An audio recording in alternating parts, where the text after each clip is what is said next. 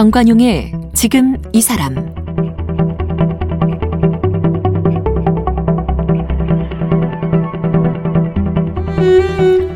여러분 안녕하십니까 정관용입니다. 오늘이 5월 18일 5.18 네, 1980년 광주에서 수많은 사람들이 희생됐죠. 그 세월 어느덧 40년이 넘었습니다. 그런데요, 이 지구 반대편인 아르헨티나의 부에노스아이레스에서도 비슷한 시기 광주와 같은 아픔을 겪었답니다. 1976년 3월 쿠데타를 통해 정권을 장악한 아르헨티나의 비델라 군부가 자신들을 반대하는 사람들을 살해하거나 실종시켰어요. 당시 사망자와 실종자가 무려 3만 명에 이른다고 하네요.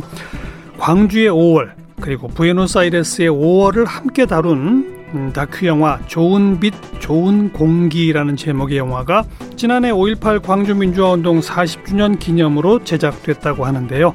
이 영화를 만든 임흥순 감독을 오늘 만나겠습니다. 임흥순 감독은 경원대학교 미술대학에서 회화를 전공했습니다.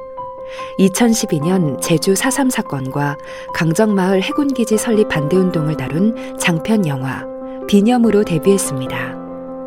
두 번째 장편인 다큐 영화 위로공단으로 2015년 제56회 베니스 비엔날레 미술전에서 한국 최초로 은사자상을 받았습니다. 같은 해 제35회 한국영화평론가 협회상 독립영화 지원상을 수상했고 2017년 다큐 영화 려행으로 제21회 부천 국제 판타스틱 영화제 코리안 판타스틱 관객상을 받았습니다. 영화 환생, 교환일기, 우리를 갈라놓은 것들, 포옹, 좋은 빛, 좋은 공기 등을 제작했습니다.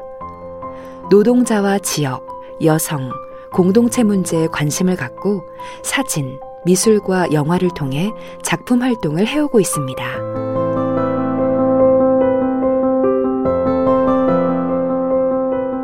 이몽순 감독님 5.18을 다룬 그동안의 영화 뭐 여러 편 있었습니다. 네, 네. 다큐 영화도 있었고요. 예, 그죠? 극영화도 있었고. 예. 극영화 다큐 영화. 그런데 광주와 아르헨티나를 함께 다룬 영화는 처음이에요. 네, 그렇습니다. 그죠? 네. 어떻게 이게 시작이 된 거예요?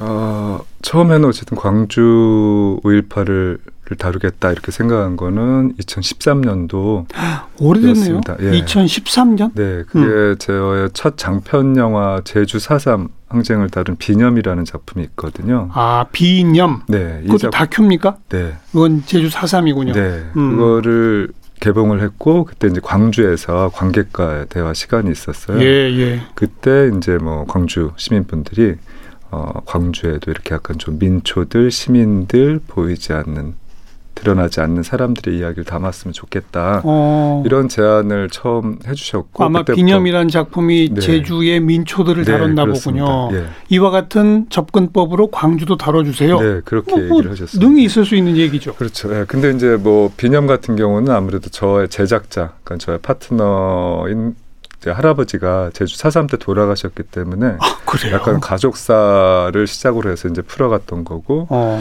이제 광주 같은 경우는 이렇게 인연이 뭔가 직접적인 인연은 없었거든요. 그래서 예. 좀 고민을 하게 됐고 예. 그래서 이제 광주 트라우마 센터라든가 이런 것들을 이제 초기에 몇 차례 찾아다니면서 음.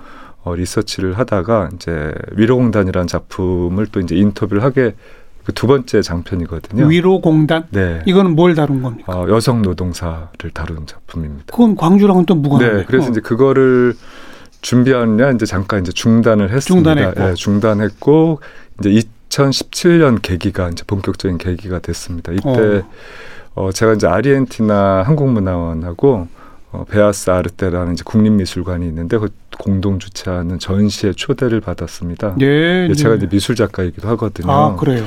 예, 그래서 그때 이제 아르헨티나를 방문하게 됐고 그 방문할 당시에 또 이제 한 소설가 한강 작가님하고 소년이 온다의 네, 한강. 예, 음. 같이 이제 또 뭐 여러 가지 그 다음에 2018년도 전시 참여를 같이 하게 돼서 뭐 여러 가지 이제 의견을 나누고 이야기 나누다가 제가 이제 아르헨티나 를 방문한다니까 어, 본인이 2017 13년도에 네. 아르헨티나를 방문한 적이 있다고 얘기를 하시더라고요. 그러면서 그 5월 광장이 있으니까 한번 거기 한번 가보시면은 좋을 거다. 이런 아르헨티나 어느 도 어느 예. 도시에? 부에노스아이레스. 부에노스아이레스에 5월 광장이라고 네. 있다. 그리고 매주 이렇게 뭔가 어머님들이 시위하고 있다 이런 얘기를 주셔가지고 어, 어 아르헨티나 부에노스를 이제 전시 때문에 방문 차 한 김에 그 한 3주 동안 있었거든요. 예. 전시 준비하면서 이제 그 아르헨티나 어머님들 5월 광장을 네, 가봤군요. 네, 그 두 차례 갔고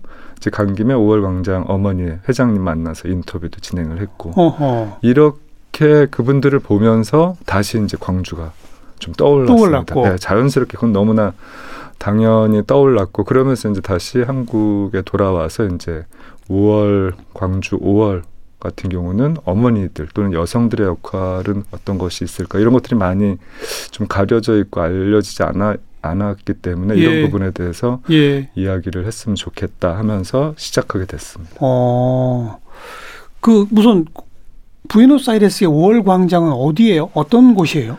부에노스아이레스 5월 광장은 그 사실 이제 아르헨티나가 이렇게 스페인으로부터 독립한 지 얼마 안 됐거든요.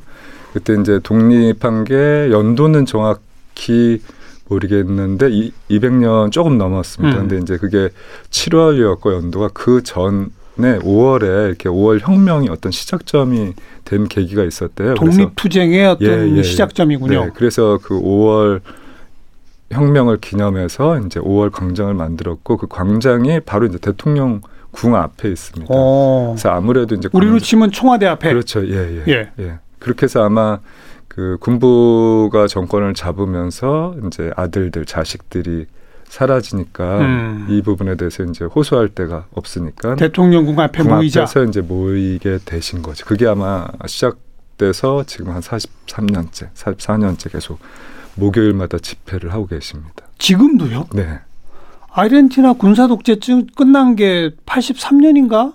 그 알폰소 정권 들어서고 이러면서 바뀌지 않았나요? 근데 이제 민주정부 들어서고? 예, 그 들어서고 이제 바뀌긴 했는데 아무래도 아직도 이제 한국처럼 이렇게 좀 해결되지 않은 부분이 굉장히 많거든요. 아. 그래서 뭐 실종자를 찾는 일도 그렇고 아. 또 이제 한국과 다르게 약간 이제 입양 강제 입양된 분들이 많아요. 강제 입양은 네, 뭐예요? 네. 어, 우리 이제 한국하고는 다르게 이제 약간 이제 그때 많이 이제 잡혀갔던 납치됐던 사람들이 젊은 사람들이었거든요. 네. 그러니까 뭐 운동권이라든가 학생이라든가 진보 계층이라든가 이런 젊은 사람들이었는데 이 젊은 사람들 중에 이제 여성들도 많았고 예.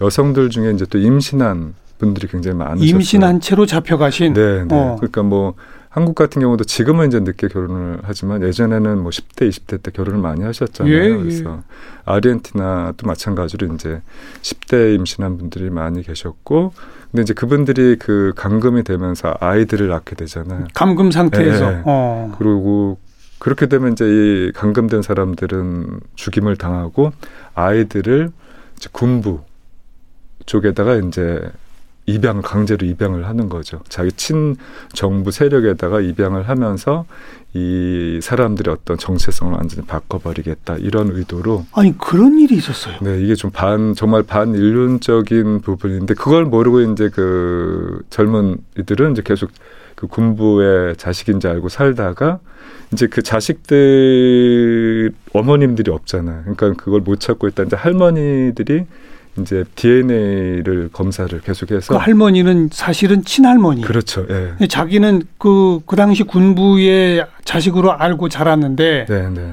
DNA 검사를 해보니 자기 부모하고는 관계가 없고 그때 이제 실종된 분이신 거죠. 그런 분들이 지금 한 500여 분 되는데 아. 한 150분 정도 지금 찾았다고 하더라고. 이게 어 5월 광주 어머니 회가 있고 거기도 이제 가족 회가 있고 5월 광장 할머니회가 있어요. 그래서 이 할머니회를 중심으로 해서 약간 이제 DNA를 통해서 찾는 이게 좀 좀 심각. 그게 이제 계속 진행되고 있기 때문에 아니 그뭐 그 우리로 치면 민주화 운동에 나선 젊은층들을 잡아가서 그 가족들과는 전혀 면회도 못 시키고 이랬던 그렇죠. 거 아닙니까? 전혀 이제 가족을 모르는 완전 네. 실종 상태로 네, 네. 아이는 낳았고 네. 그 다음에는 뭐 사망했는지도 모르는 거지만 대체로 사망이라고 추정하는 거군요. 그렇죠. 예를 들어서 뭐 할머니들 입장에서는 자식은 죽임을 당했고 또 손녀, 손자는 또 어디로 가 있는지 모르니까 그 손자, 손녀를 근데 군부에 뭐 그럼 왜 그렇게 입양을 보냈을까요? 자녀들이라도 돌려주면 안 됐을까요? 그러게요. 그래서 이게 약간 이제 어쨌든 거기에서도 약간 이념 전쟁 같은 게 이념적인 부분이 굉장히 좀 심했던 아. 것 같아요. 그래서 약간 자익 진보 세력 같은 경우는 이렇게 정말 빨갱이라는 음. 얘기를 하더라고 그래서 이 빨갱이도 정말 물이 들면은 빼기 힘들다. 뭐 이런 얘기까지 할 정도로 그래서 완전히 아이들은 완전 정체성을 바꿔야 된다. 아. 군부에 의해서 뭐 이런 아. 생각들이 있었던 것 같습니다. 아이고 뭐 제가 시작하면서 잠깐 얘기했습니다마는 잘 모르실 우리 청취자분들이 계시니까 우리도 광주에서 크나큰 아픔을 겪었지만 아르헨티나는 뭐 사망 실종자가 3만 명? 네. 그래요. 아무래도 이제 그 시기가 길기 때문에 그뭐 지금 얘기해 주신 대로 1908 76년도부터 83년도까지 네. 7년, 8년 가까이 일어났던 일이거든요. 그래서 실제 아마 피해 규모는 한 40만 명 정도로 얘기를 하고 어. 그다음에 실종자가 이제 3만 명입니다. 실종자만 네. 3만 명? 네. 그렇게 해서 이제 그 영화에도 이제 3만이라는 숫자가 계속 나오긴 하거든요. 그래서 아르헨티나 또는 부에노스아이레스를 전역을 돌아다니면 3만이라는 숫자가 이렇게 벽에 많이 붙여져 있습니다. 그래서 실종자가 3만 아직도 못 찾은 거군요. 그건 그렇죠. 결국은. 예. 네. 그래서 계속 이제 발굴을 하고 있는 상황입니다. 그렇기 때문에 우리도 군사 독재 정권으로 치면 사실 굉장히 길었습니다만 네. 또 그 중간 중간에 뭐 민주화 시기도 많이 일어났고 또 사실 우리에게도 의문사니 뭐 이런 것도 네, 있습니다만 네. 규모 면에서는 아르헨티나가 압도적이군요. 우리보다 훨씬 폭압적이었군요. 네. 그 그냥 닥치는 대로 네. 잡아가서 네. 그랬던 것 같네요. 네. 어. 아마 아르헨티나 역사의 최악의 어, 사건 시기라고 이렇게 좀 알려져 있고 어떤 곳에 감금시켰대요? 그 그게 또 참 아이러니한 부분입니다. 그러니까 감금소가 따로 있었던 게 아니고 약간 우리가 알고 있는 이제 옆 가정집이라든가 뭐 파출소라든가 뭐 스포츠 센터라든가 뭐 해군 기술학교 와 같은 이런 곳에 전혀 상상하지 못했던 곳에 이제 감금소를 만들어 놓고 스포츠 센터나 기술 학교에 네, 네. 그리고 문을 걸어 잠근 거예요? 그렇죠. 그러니까 이제 사람들이 전혀 자기가 감금돼 있던 장소를 알 수가 없었던 거죠. 그래서 당시에 뭐 축구 경기라든가 뭐 이런 것들이 이제 78년도에 이제 아르헨티나에 월드컵이 있었거든요. 예, 네, 예. 그래서 이제 그런 축구 경기장이 어느 쪽에서 들려온다 이걸 알고 이제 그 스포츠 센터가 발굴될 때 이제 자신이 여기에 있었다라는 거를 알게 된 경우도 있고, 그러니까 자기가 어디에 있는지를 모르게끔 한 거죠. 예. 어. 비밀 수용소였습니다. 비밀 집단 수용소. 예, 예. 그리고 거기서 생 그냥 그저 살해해서 매장한 경우도 나와요. 그렇죠. 그렇게 매장을 하기도 하고 이제 많이 한국과 좀 다르게 많이 비행기로 좀 어, 죽음의 비행기라고 해서 비행기에 실어서 마취를 하고 또 이제 뭐 뭐 돌이나 쇠로 묶은 다음에 이렇게 좀 바다로 수장하는 아. 이런 사례들이 많아가지고 바다로 수장된 경우는 이렇게 떠 떠밀어 오는 경우는 그렇게 흔치 않더라 않다고 하더라고요. 돌 매다르면은 특히 그렇죠. 예. 떠오르지도 못하잖아요. 예. 그래서 그냥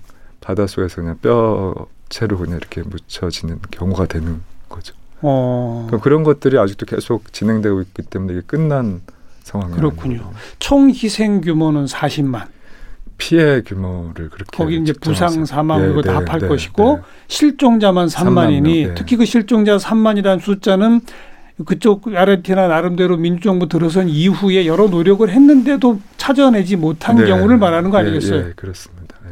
그러다 보니 그 어머니들은 할머니가 되고 할머니들은 지금도 해요 시위를? 지금도 하고 있습니다. 매주? 예, 매주 목요일 날 그 5월 광장에서 계속 하고 있습니다. 음, 그들의 요구는 일찍 이 실종자 문제 해결해야 한다. 그렇죠. 예. 어떻게 해결할 뭐 수 있을까 했죠.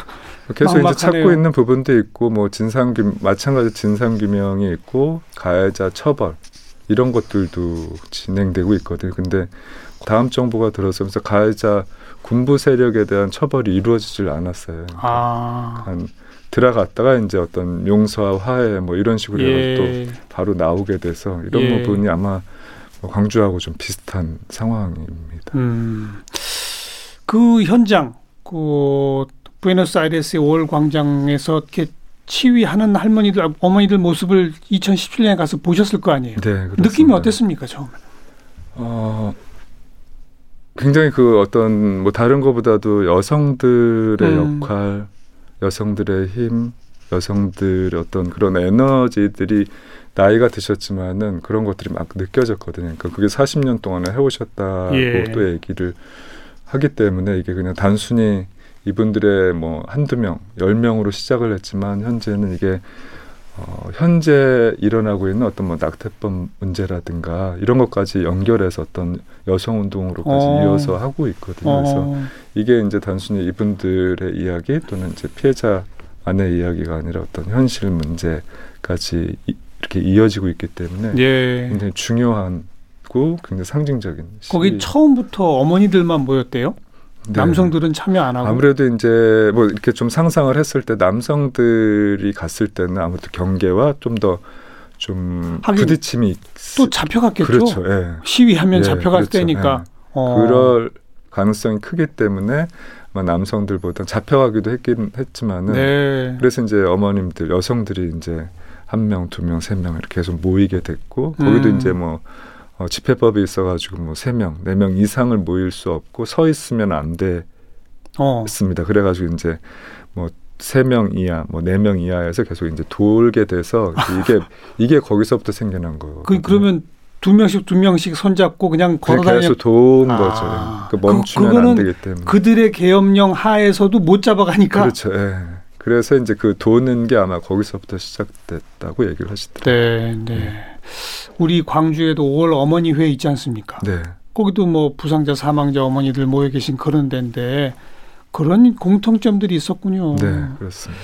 그래요. 어떻든 뭐 우연한 기회에 아르헨티나 전시차 가는 길에 한강 작가 조언으로 네. 음. 5월 광장이라는 곳이 있는 걸 봤고 광주에서의 제안도 기억이 났고 이걸 둘이 한번 묶어보자 네. 이런 발상으로 시작했다는 거 아니에요. 네. 그 후에 그럼 아르헨티나랑 어떤 작업을 어떻게 진행을 했습니까? 아니 그래서 광주를 돌아와서 이제 인터뷰 이들을 좀 섭외했고 그래도 가장 인터뷰에 좀 적극적으로 해주셨던 게 이제 5월 어머니 집이라고 있습니다. 광주에. 예, 그래서 5월 어머니 집을 찾아갔고 이제 역대 관장님들을 음. 좀 인터뷰를 진행을 했고 근데 5월 어머니 집이나 이제 전에 갔었던 이제 트라우마 센터 이렇게 이제 어머님들이 있을 거라고 생각을 했는데 어 대부분이 이제 안 계시고 어. 그옛 전남도청에서 이거 그 보건 농성을 하고 계셨어요. 농성 중이셨어요. 네, 그래서 어. 어 그 상황을 보면서 어떤 어머님들이 현재도 계속 그 투쟁해야 되는구나. 있고 이 눈에 보이는 어떤 도청, 이 보건 문제가 또 굉장히 중요하구나. 음. 그래서 이 보건 문제에 관심을 갖게 됐고 아르헨티나 가면서는 당연 자연스럽게 어떤 그쪽도 이제 계속 강금소였던 곳을 발굴하고 네. 복원을 하고 있었거든요 어. 오랜 기간 그래서 그런 그쪽에 이제 복원 사례들이라든가 어떤 철학 과- 개념들 이런 것들을 좀 많이 생각하면서 양쪽을 좀 이렇게 좀 네. 보여줬으면 좋겠다 네. 이런 생각을 하고 양쪽 어머니들의 활동상과 네. 특히 보건 문제. 네. 아르헨티나 갔더니 뭘 어떻게 복원해 놨던가요? 아무래도 그쪽 같은 경우는 그 관금소 같은 경우가 굉장히 많거든요. 음. 한뭐 500군데가 된다고 하더라고요. 네. 그래서 계속 발굴을 하고 있고 그쪽 같은 경우는 그 발굴을 한 다음에 그게 오, 시간이 굉장히 오래 걸려서 하더라고요. 발굴을 하나 천천히. 네. 어. 그 지금도 어떻게 보면 계속 하고 있는 예. 거거든요. 그래서 이제 그러면서 그 건물을 훼손을 안 하고 있는 그대로를 어떻게 하면 활용할 수 있을까? 원형 그대로. 네. 어. 그리고 지금 당장이 아니더라도 만약 다른 세대, 다른 사람, 다른 목적에 의해서 또 사용 어떻게 사용될 수 있기 때문에 음. 그거를 약간 좀 가능성을 이렇게 좀 열어놓고 복원을 하는 것 같았습니다. 그러니까 함부로 손대지 않고 네, 네. 천천히 복원한다는 네, 얘기는 과거 원형을 훼손하지 않으려고 그렇죠, 하는 것이고 그리고 지금 당장 이걸 어떻게 할지에 답이 없으면 좀 고민하고 기다려두고. 네, 기다리고 이런 것들이 저는 복원의 어떤 부분에서는 또 철학인 음, 것 같거든요. 대신에 그 앞에라도 입구에라도 어떤 기록 같은 거는 조금 뭐 해놔, 해놨겠죠. 그렇죠. 예, 예. 그런 부분에 이제 건물은 그대로 놔두면서 앞쪽에다가 음. 이제 좀 가 설치를 해서. 그런 부분들은 해놓고 있습니다. 이곳은 과거에 이러이러했던 그렇죠. 곳이고 뭐 이렇게 인물 뭐 사진이라든가 뭐 설명이라든가 기본적인 어떤 음. 것들은 안내판들은 있습니다. 네. 우리도 전남도청 청사 그 총 맞은 벽들 그대로 두지 않았나요? 근데 한번 그 박근혜 정부 시절에 아까 이제 좀 리모델링을 했던 것 같습니다. 아. 그래서 어머님들이 그 상황을 좀 다시 아, 맞아요. 그게 무슨 네. 아시아 문화의 전당 네. 이렇게 되면서 지하 쪽으로 대규모 네. 무슨 시설을 지었을 거예요, 예. 새로. 그 아시아 문화 전당 어쨌든 뒤쪽에다가 만들어진 건데 이 도청 자체를 약간 좀 어떻게 보면 이제 입장에서는 훼손한 부분이 손을 좀 댄. 거예요. 네. 어. 그래서 리모델링을 했고 굉장히 잘 만들어졌지만은 또 어머님들이나 이제 그 광주 5.18 민주화운동에 참여하셨던 분들 입장에서는 굉장히 훼손된 것처럼 보이기 때문에 그 부분 때문에 이제 어머님들이 뭐 몇 천일 몇 년을 계속 통 농성을 하셨고 예, 예. 이제 농성을 통해서 이제 그 보건 추진단이 또 만들어졌습니다. 그래서 음. 이 보건을 어떻게 할 것인지 굉장히 좀 고민을 좀 많이 하고 계신 걸로 알고 있습니다. 네, 네. 보건과 관련된 아르헨티나 현장의 모습, 우리 광주의 모습. 또그 그, 그 기간 동안에 우리도 왜 뭐 어디 그 옛날 교도소 담장 옆에 네. 뭐 혹시 유해가 있을지 네. 모른다 뭐 했었는데 뭐 아직도 못 찾고 막 이런 게 있었잖아요. 네. 근데 한국, 한국 그러니까 실종자 문제가 이제 양국 모두 이제 좀 굉장히 심각한 문제인데 그래도 아르헨티나 같은 경우는 계속 이제 발굴이 되고 있습니다. 네. 그래도 근데 이제 어, 광주 같은 경우는 사실은 지금 시신이 한 구도 좀 발굴이 되지 않은 상황이거든요. 있죠. 네, 그래서 지금 그건 뭐- 또 어찌 보면 아르헨티나는 워낙 많았기 때문에 뭐 그렇게도 볼 수 있긴 해요. 근데 아무튼 우리도 분명히 어딘가 있을 텐데 네, 못 찾고 있는 거죠. 네. 음. 이제 그런 부분에 대해서도 굉장히 좀 고민이 많으신 걸로 알고 있습니다. 네. 그런 광주에서 활동하시는 분들의 고민도 다 담았군요. 네. 영상에. 예. 그래서 이제 뭐 당시 항쟁에 참여하셨던 분들로 시작을 했지만은 지금 이제 그런 뭐 발굴이라든가 음. 보건 문제를 함께하고 계시는 뭐 단장님이라든가 예. 고고학자라든가 법인력자분들도 좀 나오셔가지고 그거에 대한 어떤 중요성을 좀 얘기해주고 계십니다. 지금도 끝나지 않은 양국의 과제들 네. 이런 게 다 담겨 있군요. 네. 제목이 근데 왜 좋은 빛, 좋은 공기예요? 아, 좋은 빛 작품을 이렇게 좀 할 때 이제 사람들의 어떤 뭐 성향도 보긴 하지만은 그분들이 살고 있는 지역적 특성도 좀 보게 되거든요. 예. 그러다 보면 자연스럽게 어떤 지역 명이 갖는 의미라든가 음. 이런 것들을 좀 생각하게 됐고 그래서 광주하면 이제 빛고 빛고울이죠. 좋은 빛이 있는 뭐 어. 도시라는 게 있었고 또 이제 아르헨티나를 방문해서 부에노스아이레스의 의미를 좀 물어보니까 부에노스아이레스가 좋은 공기라는 의미라고 하더라고요. 그런 뜻이래요. 네, 그래서 그게 너무 좀 비슷하기도 한데 그런 부분까지 좀 비슷한 부분이 있어서 어. 약간 물론 이제 도시명은 좀 그 과거의 아픈 역사에 예, 비해서는 예. 굉장히 역설적인 부분이 있지만은 이런 의미를 통해서 이런 과거의 어떤 음. 역사들이 다시 반복되지 않게 하려면 우리가 어떤 좋은 삶을 살기 위해 또. 좋은 역사를 만들기 위해서는 어떻게 살아야 하나 이런 좀 질문도 좀 담고 있습니다. 그러니까 뜻은 사실 광주와 부에노스아이레스인데 네. 그것이 앞으로 우리는 좋은 빛, 좋은 공기를 향해 갑시다. 네, 네, 이런 그렇죠. 의미로군요. 네, 그렇습니다. 이 작업하면서 뭐 또 하- 광주하고 부에노스아이레스 두 도시 사이에 교류 사업도 있었다고요?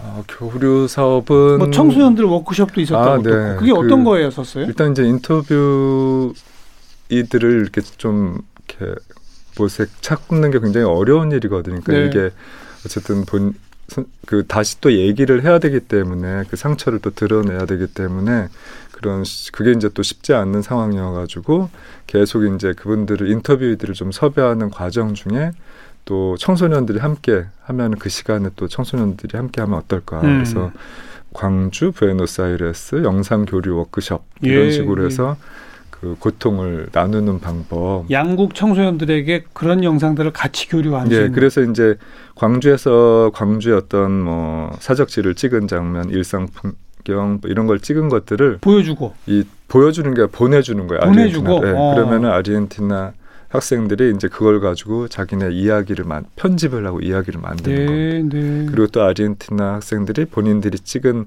그 이미지를 보내주고. 보내주면은 어. 광주 학생들이 보면서 자기 얘기가 이게 음. 자연스럽게 광주와 부에노스아이레스가 이렇게 섞이고 네. 같이 공유하게 되는 지점이 생기게 됐습니다. 그랬더니 그 참여한 청소년들이 뭐, 뭐 어떤 반응들을 보이던가요?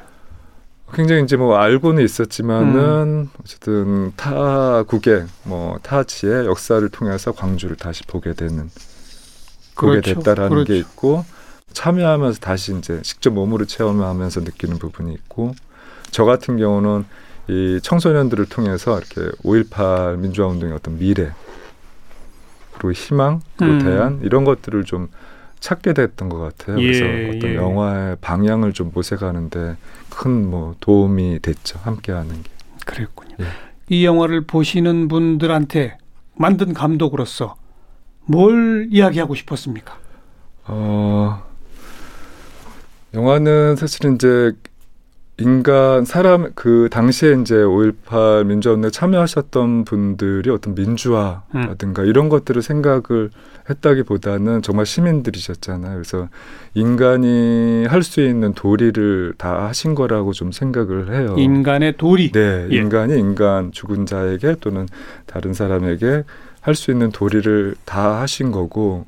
근데 이런 것들을 어떻게 보면 인간이 인간에 대한 어떤 이런 행위를 무시한 인간의 어떤 존엄성을 무시한 행동을 했다고 생각을 하거든요. 이제 국가 폭력이라는 그렇죠. 게. 음. 그래서 어떤 인, 이 영화는 어떻게 보면 인간에 대한 어떤 존엄성 음. 그리고 좀 더 나아가서는 어떤 어, 자연 환경이라든가 이런 것들의 어떤 중요성, 같이 음. 살고 있는 사람뿐만이 아니라 어떤 자연 환경에 대한 어떤 중요성 그리고 뭐 이런 영화가 일종의 이제 사회에 뭔가 좋은 빛, 좋은 공기 같은 예. 영화가 됐으면 좋겠다 이런 음. 바램을 좀 가지고 있습니다. 또 우리로서는 어찌 보면 이게 그 기사나 책을 통해서만 알던 아르헨티나의 생생한 현장 또 거기서 활동하는 분들의 목소리, 그분들의 증언을 처음 접할 수 있는 계기라는 네, 점에서도 그렇습니다. 귀한 네. 자료가 될것 네, 같습니다. 네. 음. 예, 많이 쓰셨고요. 고맙습니다. 네, 임흥순 감독, 좋은 빛, 좋은 공기의 감독 함께 만났습니다.